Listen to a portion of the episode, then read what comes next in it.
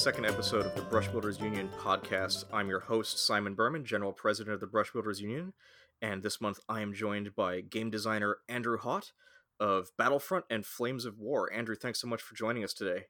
Hi, yeah, for sure. It's great speaking to you. I know there's a bit of a time difference. You're talking to us from uh, New Zealand. I'm in Seattle. Oh, okay, yeah. I used to live up in Idaho, so. Oh, right. So uh, yeah, thanks again for coming out. And uh, I was wondering you could begin by telling us a little about yourself and uh, what you do at Battlefront as a game designer. Well, um, well, like I said earlier, I grew up in kind of the Midwest and um, west of America, so Idaho, Minnesota, all that stuff. Um, nothing really um, too significant. My parents um, homeschooled me, which was kind of unique. Um, my mom taught me through board games. She created them for me, so I kind oh, of cool. learned through playing games, and so that's how my mind works. So sure. I do a lot of problem solving by making them into games and trying to work around them. So um so this was kind of a perfect fit once I looked started looking for a job. My brother and I were both in college and we started playing Flames of War and um he uh, saw that they had a job opening and like, oh no, they'll never hire me. And I'm like, oh just try. And he did. And um, he got the job a little bit later. And um, about four years later, um, I created a campaign system for Flames of War for my local um, gaming group, and I sent it to my brother to see if he thought it was balanced. Um, it was at the time called, um, I think, Embers of War. I think it's what I call it because it was a small scale Flames of War. Sure. Um, and basically, he was reading it and he left it at his desk one day, and the boss picked it up. And uh, Pete was looking at it and asked Michael, "Why, why aren't we making this a thing? This looks cool." And so Michael's like, "Well, this is my brother's campaign." And long story short, um, I started working as a freelance writer for um, Flames of War because of that campaign. Um, they published it and they called it the ACE campaigns. So it's infantry aces, tank aces, and stuff like that. So those familiar with the old version of the game will know those systems where you get to actually create heroes and it's kind of more of a choose your own kind of adventure version of the game, more like an RPG. And so that was kind of my introduction to working for Battlefront was writing these campaigns. And so I would write one here and there, and then eventually they decided that the time difference between America and New Zealand was just too great, and sure. they um, gave me the job here. And so I started working here um, as well, guy person. My first kind of thing was writing some organized play stuff and working on a newly acquired game at the time, which we don't have anymore, called Dust. But um, and I helped write some of the rules and stuff for that. And then when that went away, I kind of transitioned more into board games I um, wrote tanks with a mm-hmm. bunch of mm-hmm. the guys at work, and so I'm kind of the head writer right now for tanks. So I do all the things for that. And just recently, I started working on Flames of War books. I mean, I've always helped with books. I've always, um, you know, play tested them, edited them, gave feedback on them, and was an active part um, member of the team because pretty much everything we do at Battlefront is a team effort.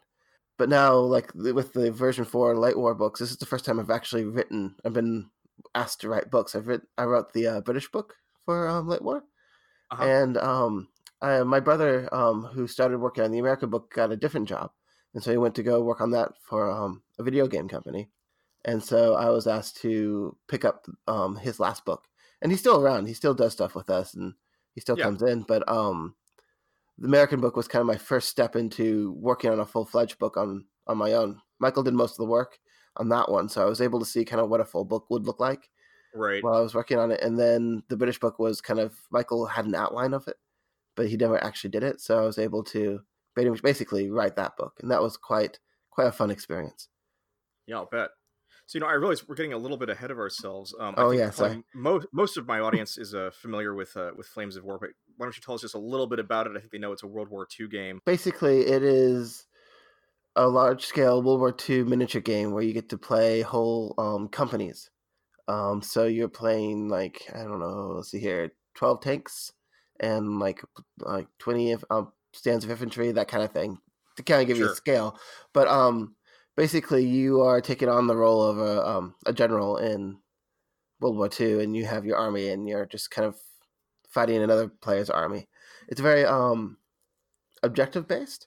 So there'll mm-hmm. be like goals for you to try to do in your game. So it's not just about destroying your opponent; it's about securing an objective or preventing right. your opponent from securing an objective, and that kind of stuff. So it gives you a lot more, I don't know, tactical freedom in the game of what you're doing and what you're not doing, and then at the same time, it kind of restricts you in other ways, which is kind of good for a World War II themed game because you should be mission focused. No, that makes total sense. So, um, you know, and it, it's uh, what, what scale is it at exactly? Is it 15 millimeter? Yeah, it's 15 millimeter. That's cool. So you get lots, of, lots of little dudes as opposed to the 28 millimeter stuff. I think a lot of people are more Yeah. familiar with playing. You can get a lot of models into the game, like King Tigers and stuff like that. And they're not massive kits. They're not super expensive because they're at 50 millimeter. So you can kind of scale out to a bigger level. Right. No, that makes sense. I played a little bit a few years ago with the um the Alamein starter. Oh yeah, I wrote that. Yeah. Oh, that's a that's a fun little set. Yeah. Yeah, I have, I have a uh, a small group of um the British tanks with the Crusaders. hmm Yeah, that's uh that was uh, an interesting project because I wasn't I didn't know that um we were gonna do that, and then the boss was like, "Hey, we want to do this. Can you write me a rule set for it?" I'm like, "Yeah." So- right on. yeah, like, this is quite cool. But yeah, it was just basically making the Flames of War because that, that book was more of a supposed to be more of a ca- casual rule reading. Like it's supposed to be more conversational than hard rules, like a, a- Sure. the main rule book is. So that was an interesting project because I had to kind of think about a new player and what kind of rule book that they would want to read, and yeah, so that's that's basically what that project was was that kind of intro into mid war. Yeah, that was that was definitely a cool little set. Um, so you know, it, sort of leads into a question I had. You know, um, as a designer and a writer, you're you're sort of the first point of entry for somebody who's looking to get into Flames of War for the first time. So I was wondering if, if there's any particular way that you approach the material um, to make it accessible for somebody who may just be digging into World War II history and you know uh, light historical gaming for the first time. Well, we try to make sure that there's kind of an overall like basic history in the book. So if you just want to read about like what's going on in the area, there's, there's a bit of you know what's going on um, in that time period, and then each army has like a little story or, a little bit of um, history that kind of let, lets you tie that army into the historical period that you're fighting in. But um, but yeah, when when I approach making um the game accessible, one things we do at um, Flames of War is we create a lot of kind of introduction pro- products, things that kind of like let you dip your toe into the game, like the Alamein Mhm. set. Um, and and for um, the late war, we're gonna have a new one called Fury, and that one will be another little tank battle um, box that will have late war tanks. And then we have um, a bunch of introductory products um, like Hit the Beach, um, which is a two player army set. It's a really kind of a nice entry point for two players who want to learn the game together. So we'll have a German and, and an American army both in there. And it's like, I want to say you get a ton of stuff in that particular Yeah. box. It's like any two player box that you'd see for like 40K or something like that. It's it's a good deal and it has a lot of stuff in it. And then we have our upcoming army deals, which just has everything you need to play in them, like an army, the rule book, and um, like an the army lists and stuff like that you need to play that army in. So you of can enter the game at any level that you want. If you want a lot of history and you want to have a lot of freedom in what you want to choose, you just buy your army book. You read, you can read the history, you can get into it. If you just want to get into the game, you just want to learn um, the basic rules, and buying Fury gives you just like Alamein gives you that idea of how tank battles work in the game Uh huh. and that kind of core mechanics. And if you want to just hit that middle point, you can grab um, the Hit the Beach set that lets you um, and a friend get into the game together. That's cool. And these are all coming out soon. I take it. Yeah, this is yeah. With Late War, we want to we just want to have a lot of things out right um, right out the bat. So yeah, Hit the Beach, then the Army deals, and Fury should all be coming out relatively soon after um, the launch of um, version four.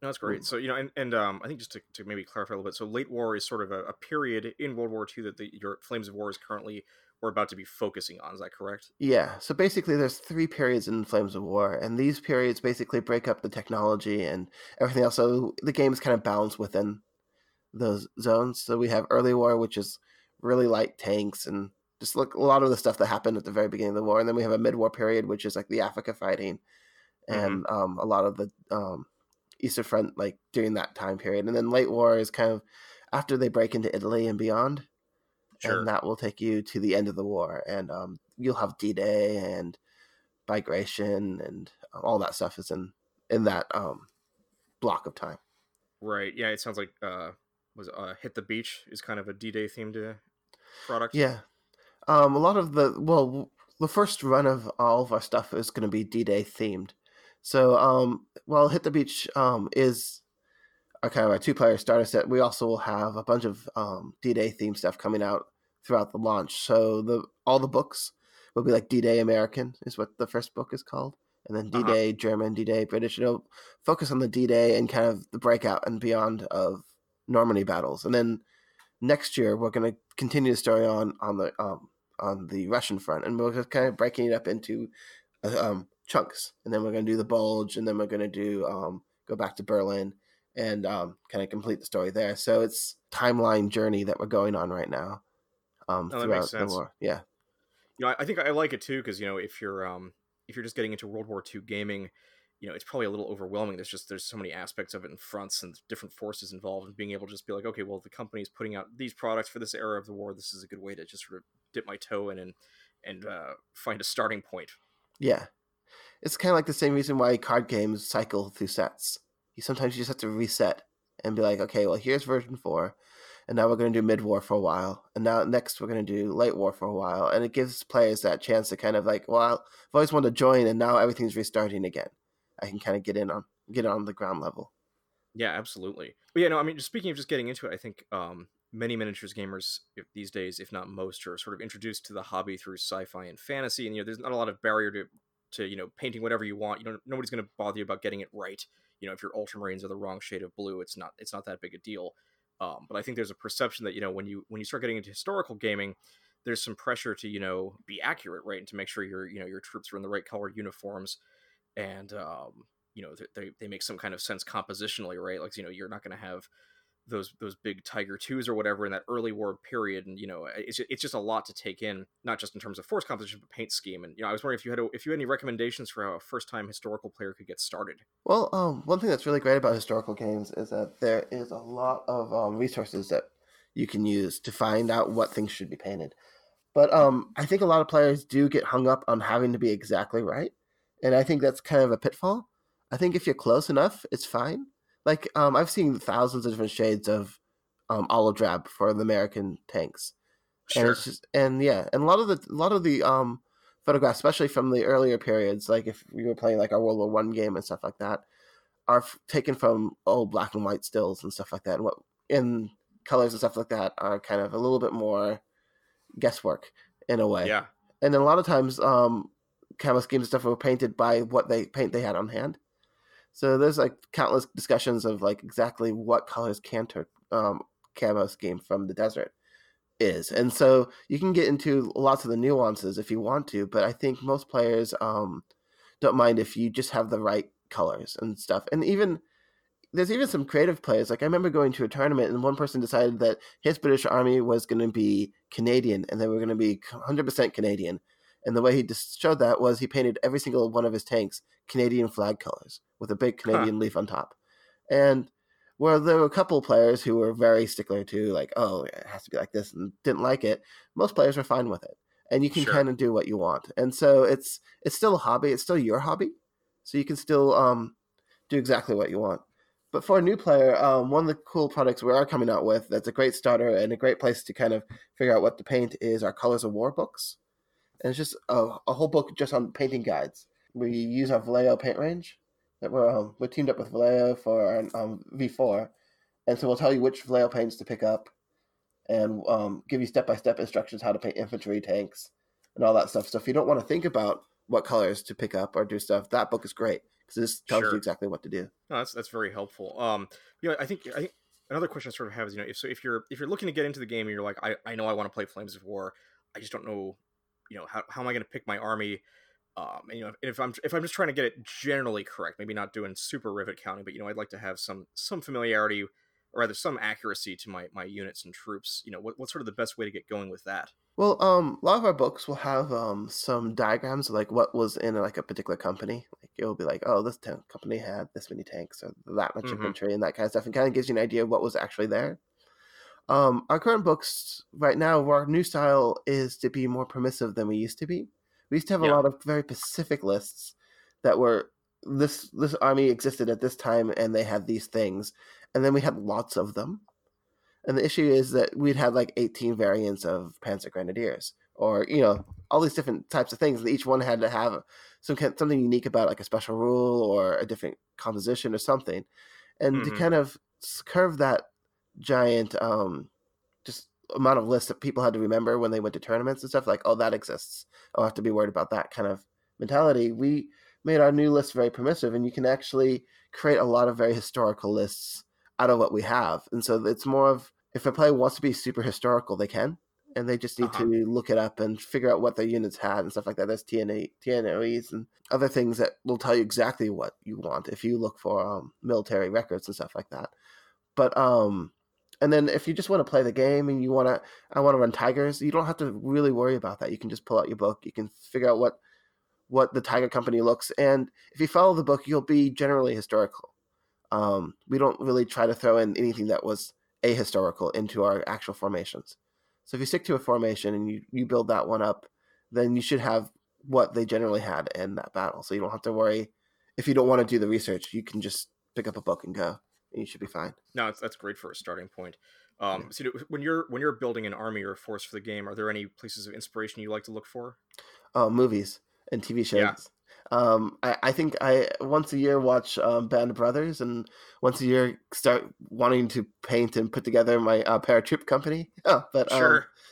But one of the um, companies I kind of fell in love with was um, doing something with Private Ryan. He drops on um, Omaha Beach, and I started looking, reading about that. And there was a company called the Blue and the Gray, and they were um, traditionally two different units from the states that were Confederate and Union, that kind of were merged together, and their the symbols are yin and yang with the blue and gray colors. And I always Hmm. thought that was an interesting thing. And one of the things that, that was cool about them that I read while researching them was that they're one of the few units that painted that symbol on all their helmet. And um, so it's, it adds a cool aspect to the infantry. You can paint that little symbol on each of your infantry guys, and now you are the blue and the gray. And it's cool Yeah, because that's- That's bit, really cool. yeah.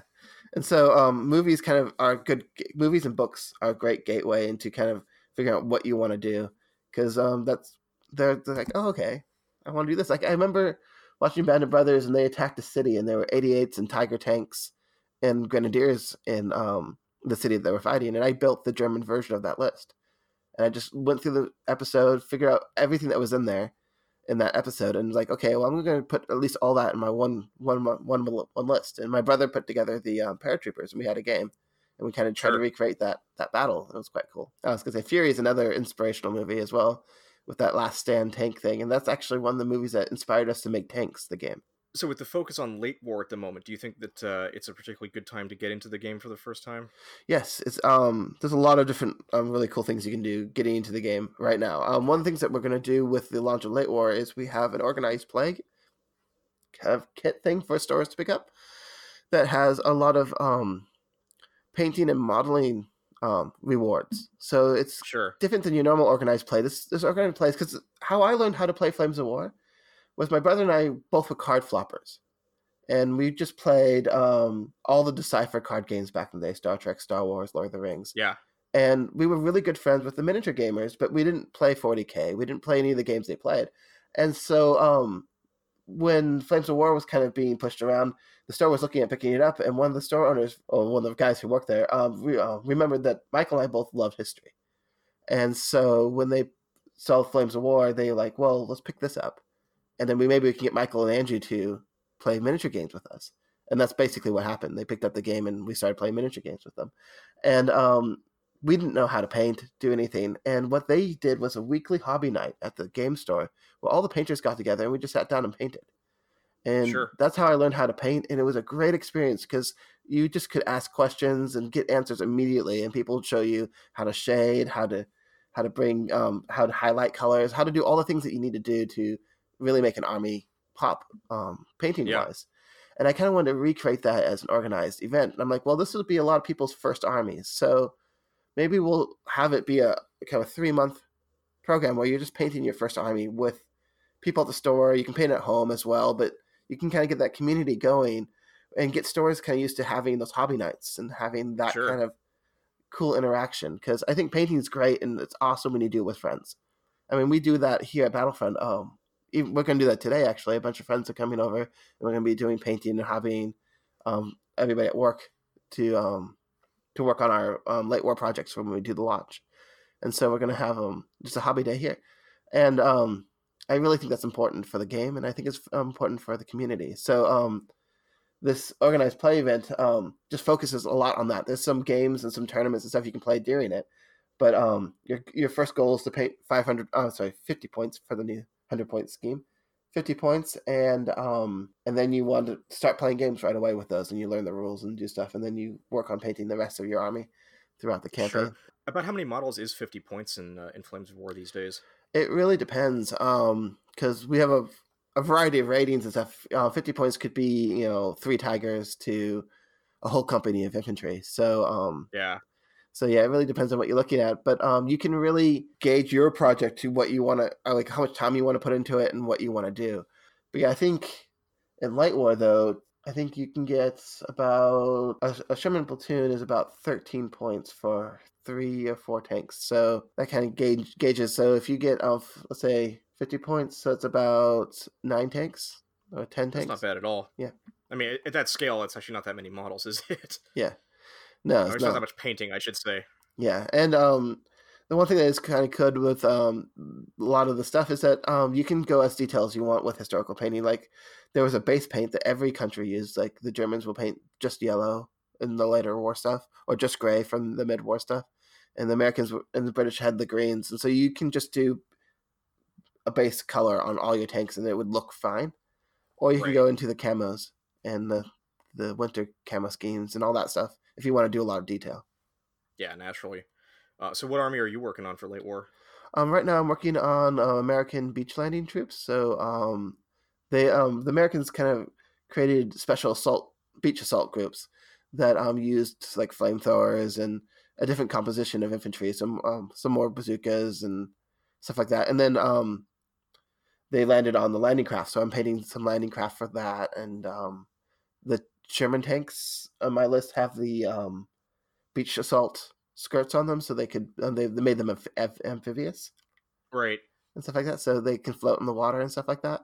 So that that's one of the lists I'm working on now. Um, and yeah, it's one of my favorite lists. It's the blue and grays again. I'm kind of recreating that old list. I have my old models I brought back with me from the states, and I have Uh-huh. some new ones I'm going to kind of mix in with them and kind of give them a refresher, if you know what I mean. Kind of repaint them Sure. and kind of get them ready to go So, do you have uh, do you have new models coming out for this? for the um for the books. Yeah, there's some new plastics. There's a new Stuart kit and some new um. Um, I think there's a new some new German kits coming out. Um, yeah, I don't have the product line in front of me, but um, a lot of it is going to be old kits that we kind of re um repackage and put the new cards in and update them Yeah, and stuff like that. But we will have um, more plastics as we go forward, and our goal is to have as much plastics in each book as we can.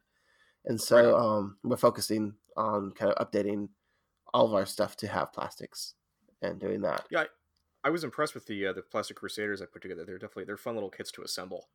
Yeah, we've definitely learned a lot when we started our first. Like when you look at like our open fire kit, which is kind of what our hit the beach kit is um based on.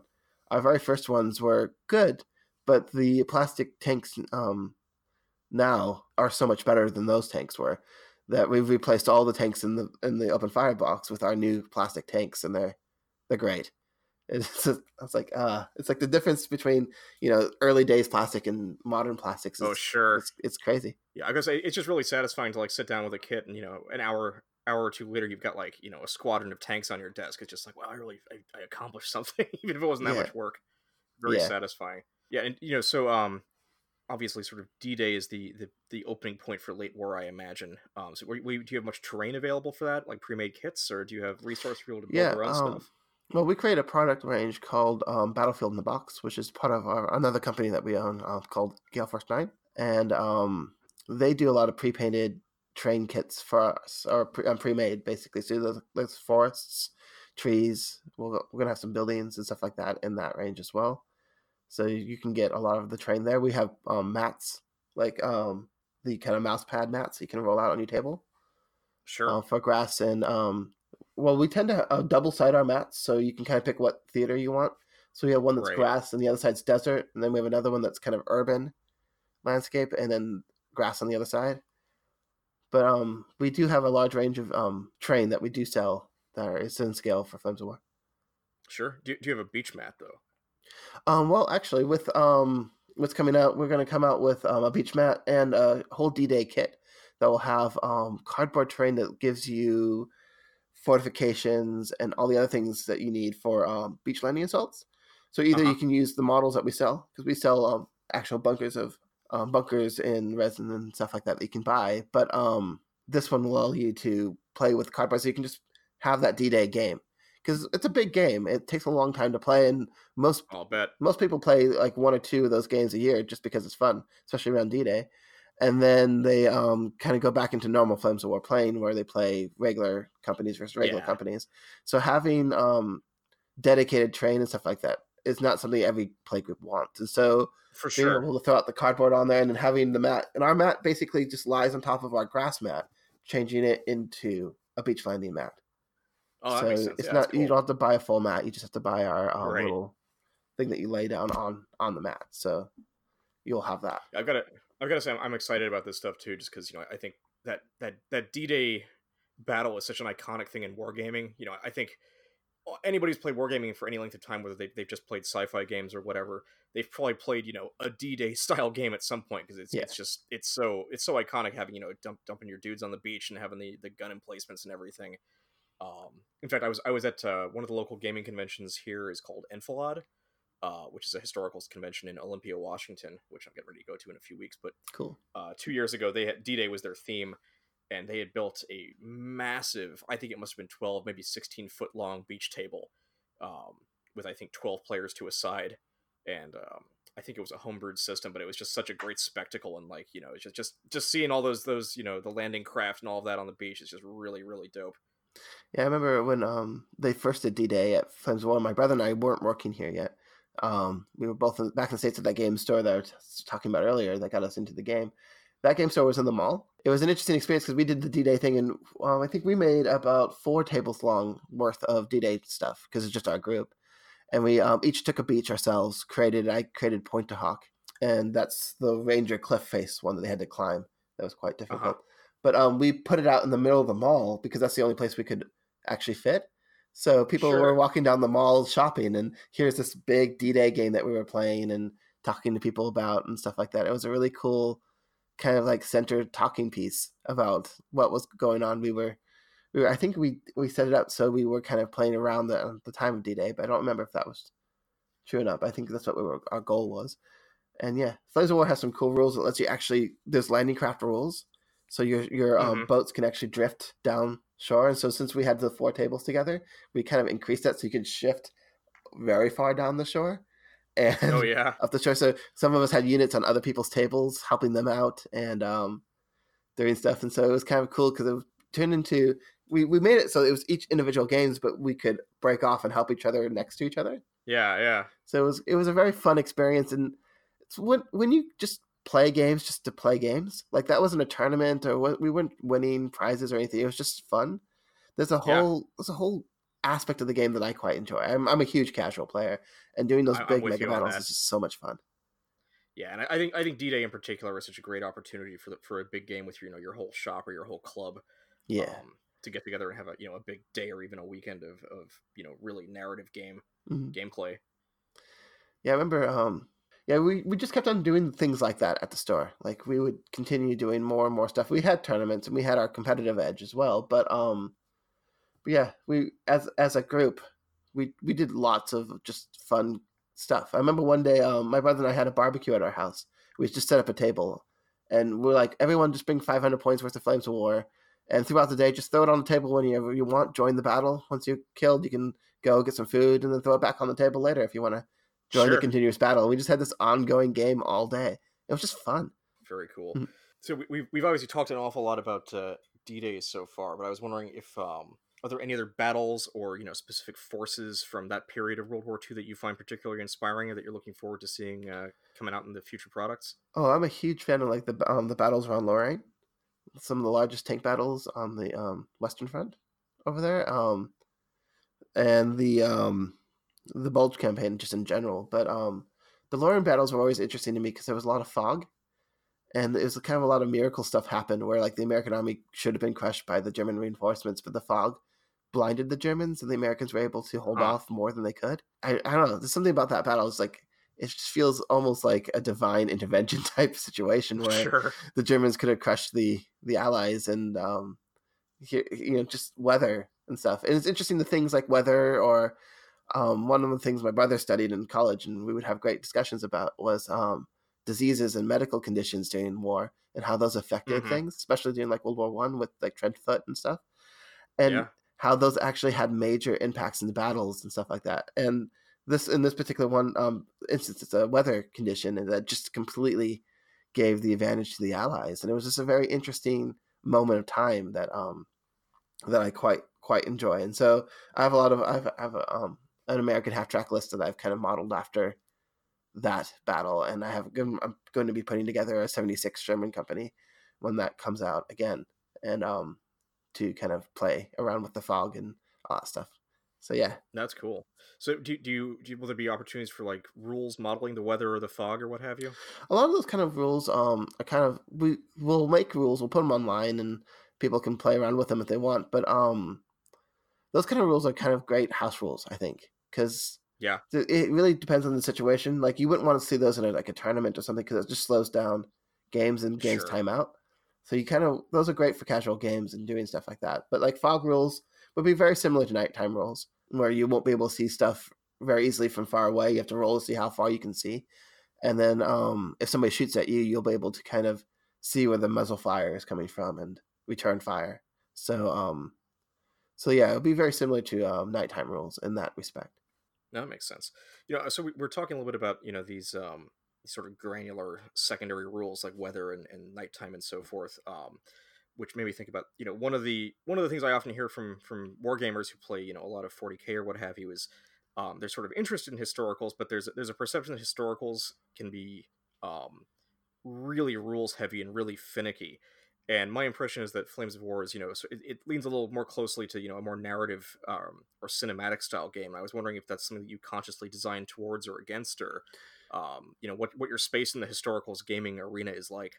Yeah, um, I, I like to think that we we um create a rule set that allows players just to play at the, whatever level they want.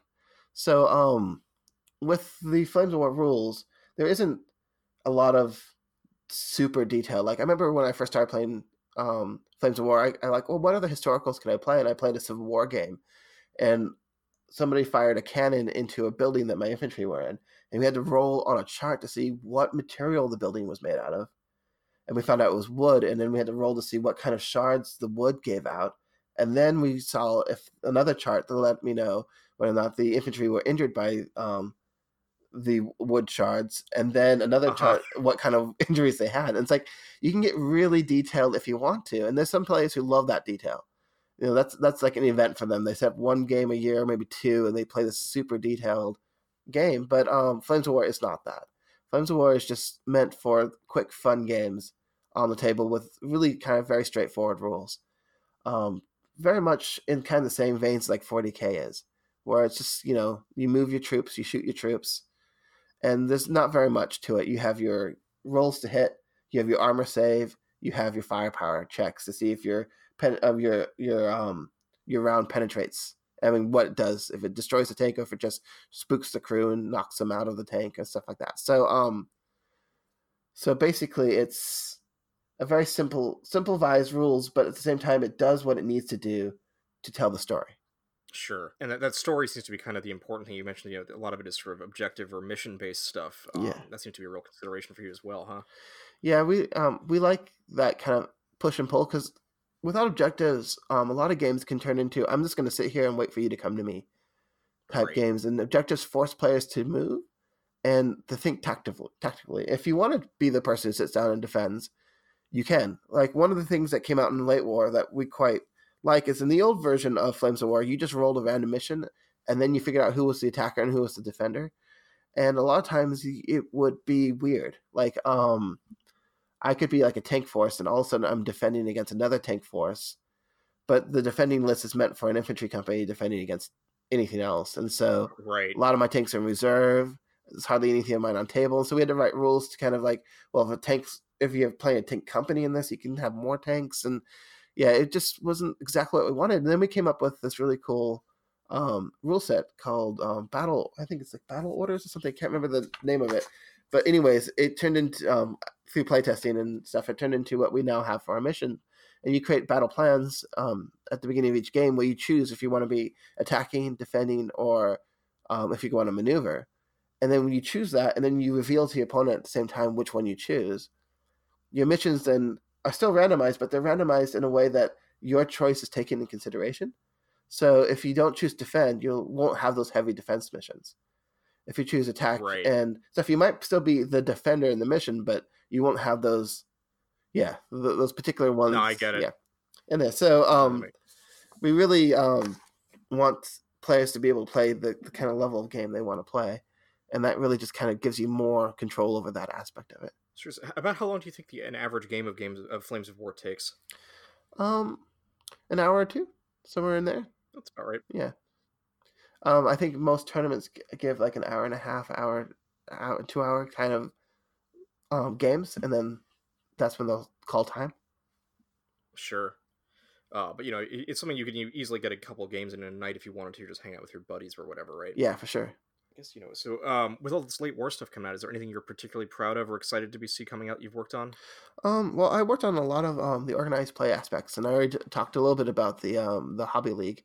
But um, one of the things that um, I worked on with my brother on this one is we kind of redid the Ace campaigns. So um, it's kind of like my my roots um, coming back, and it's like ah. And so we created um, a cool deck system that allows you to play um, campaign games using cards, and it kind of creates a tech tree. So like if you beat this Mhm. mission, then you go to this mission. But if you lost this mission, you go down to this one. And so depending if you're allied or axis, and so you kind of create a story as you go through, and each um, each the back of each card has a narrative that you can read as you go through to figure out what's happening in the overall story. And in that, you can play aces again, and so we have the same abilities that we had in the original infantry aces, where you can pick one of your teams, and then each game you play, you can assign, um, you gain a new, a new ability. So you kind of create a custom hero as you go through. Sure. And I That's quite like cool. I quite like that kind of RPG aspect of um, Aces. It's more it's more of that kind of casual play stuff that I like. And so it's just, Yeah, it's Yeah.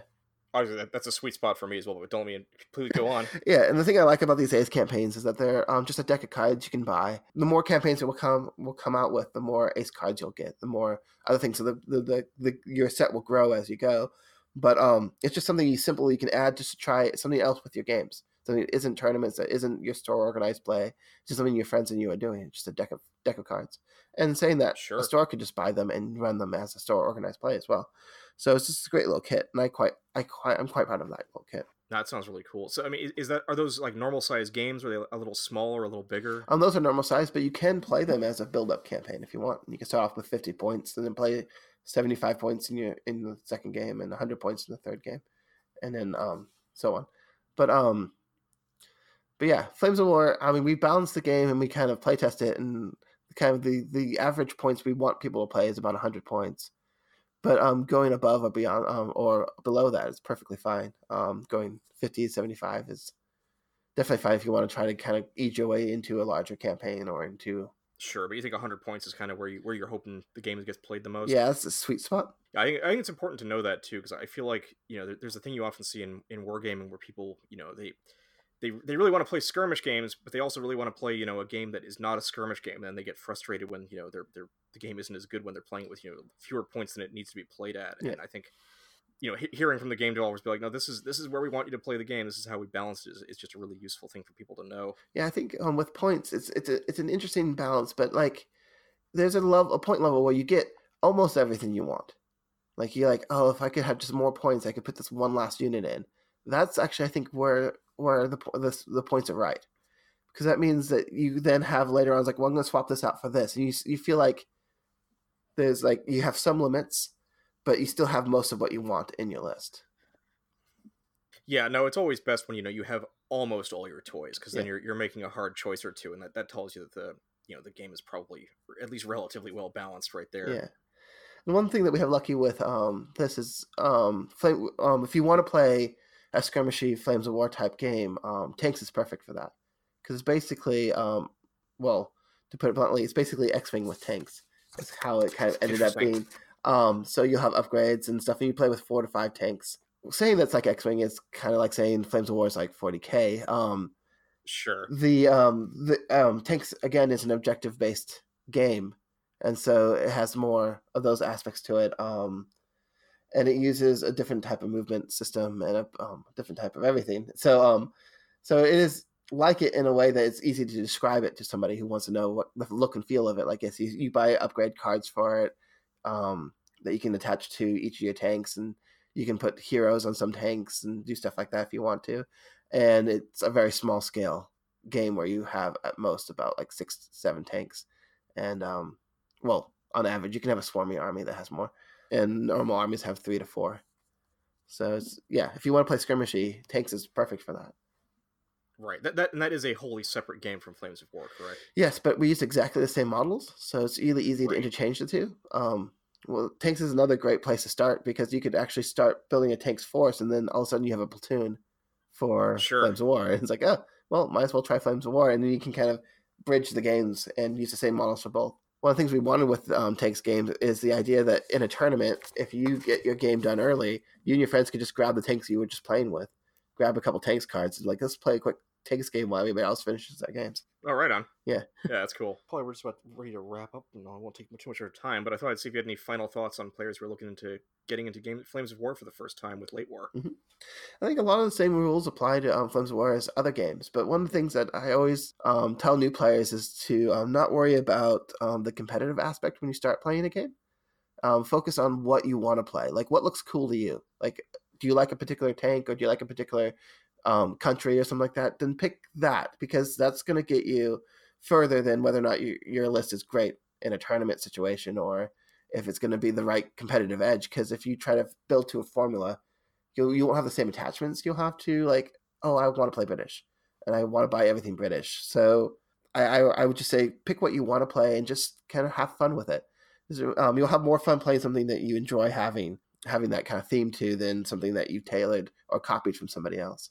Yeah, absolutely. I think I think that's good advice just for wargaming in general Yeah. too. Although um, I remember when I first started, because I, I did branch into 40k for a bit, and I kept on buying armies that looked cool to me. Though um, my friend kept on buying his, his armies, and we always ended up having like the counters to each other, and like Huh. it just just happened that way. Or either that, or my army was so overpowered at the time. I think the first army I picked up was Grey Knights, and he picked up Tyranids, and um, Uh-huh. the Grey Knight army was incredibly overpowered compared to the Tyranids army that we were playing at the time. And I was remembering like every week he's like, Oh, I found a way to beat your Grey Knights. I'm like, Oh, that's cool. By the way, I found this new special rule that counters that in my giant list of rules that I get. Like, I'm gonna play big Yeah. bugs. I'm like, oh, I can destroy big um, things with one hit with one of my guys with this spell. But we both stuck with those armies until we got good with them because we loved Sure. the, the look and feel of them. And uh, with Flames of War, um, I'm a huge fan of the armored infantry. Like I love half tracks, and Yeah, so cool. I just I, I always kind of have some kind of half track list. Like I have a Universal Carrier um, Soviet list that has the British Universal Carrier that was sold to the British. Um, the the Soviets didn't know what to do with them. They were like recon vehicles and transports, but they just jammed them with infantry and sent them forward. So I have a whole whole list of them just filled with infantry. It's like, yeah, that, that that's so Soviet. and so It uh, sure is. and so like every every every list I have, there's a half track variant because I, I love half tracks. And you know, it might not be the best list out there tournament wise, but it's fun to play and I always enjoy the games I play with them. So Right. You found your angle on it Yeah. and you're having a good time because of it. exactly. All right, Andrew. Well, thanks again for coming on. For sure. and uh, I think our listeners are really going to enjoy uh, hearing everything you have to say about Flames of War and your work on it. And uh, in fact, we're going to be doing one more Flames of War episode next month. One of the studio painters from Battlefront is going to come on to talk specifically about um, tips and techniques for painting World War II 15 millimeter stuff. Right. And really excited to talk to him too. Yeah, Aaron's a pretty cool guy. You guys gonna have a good conversation, I think. Um, Yeah, it's going to be fun for sure. He's also um, quite into um, the Team Yankee aspect of things and the moderns, which we didn't really get into in our discussion. So um, he'll be able to tell you some of that as well. Oh, cool. Yeah, that's the sort of like uh, 80s World War III era stuff. Right? Yeah, yeah, it's um 85. I always remember the year because it's the year after my birthday. So because I was born in 84, so I'm like, ah, so I was one years old doing this. So I need a little Yeah. infant model for my army. I'll join the forces. And I, and I was there. No. Um, but yeah, it's very interesting because um it was never a period that I, I learned. Actually, that's one other interesting thing with um World War II is my my um my um intro to his, history was actually American Revolutionary War. And that was my like area Sure. of study in college, and I was I'm learning about propaganda and how it was used during the war.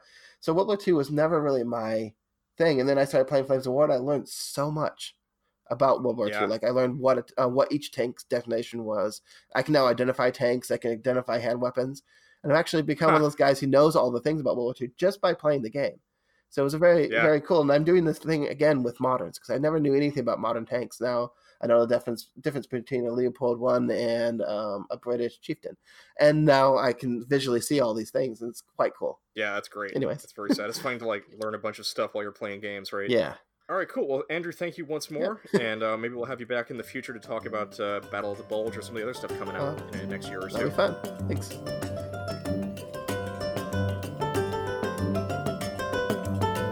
Brush Builders Union is a community of like minded miniatures gamers dedicated to playing their games fully painted and supporting one another in their craft. Brush Builders Union is here to help you stay on track with tools and a community of fellow painters to encourage you in your journey. Take the Union Pledge and learn more at brushbuildersunion.com.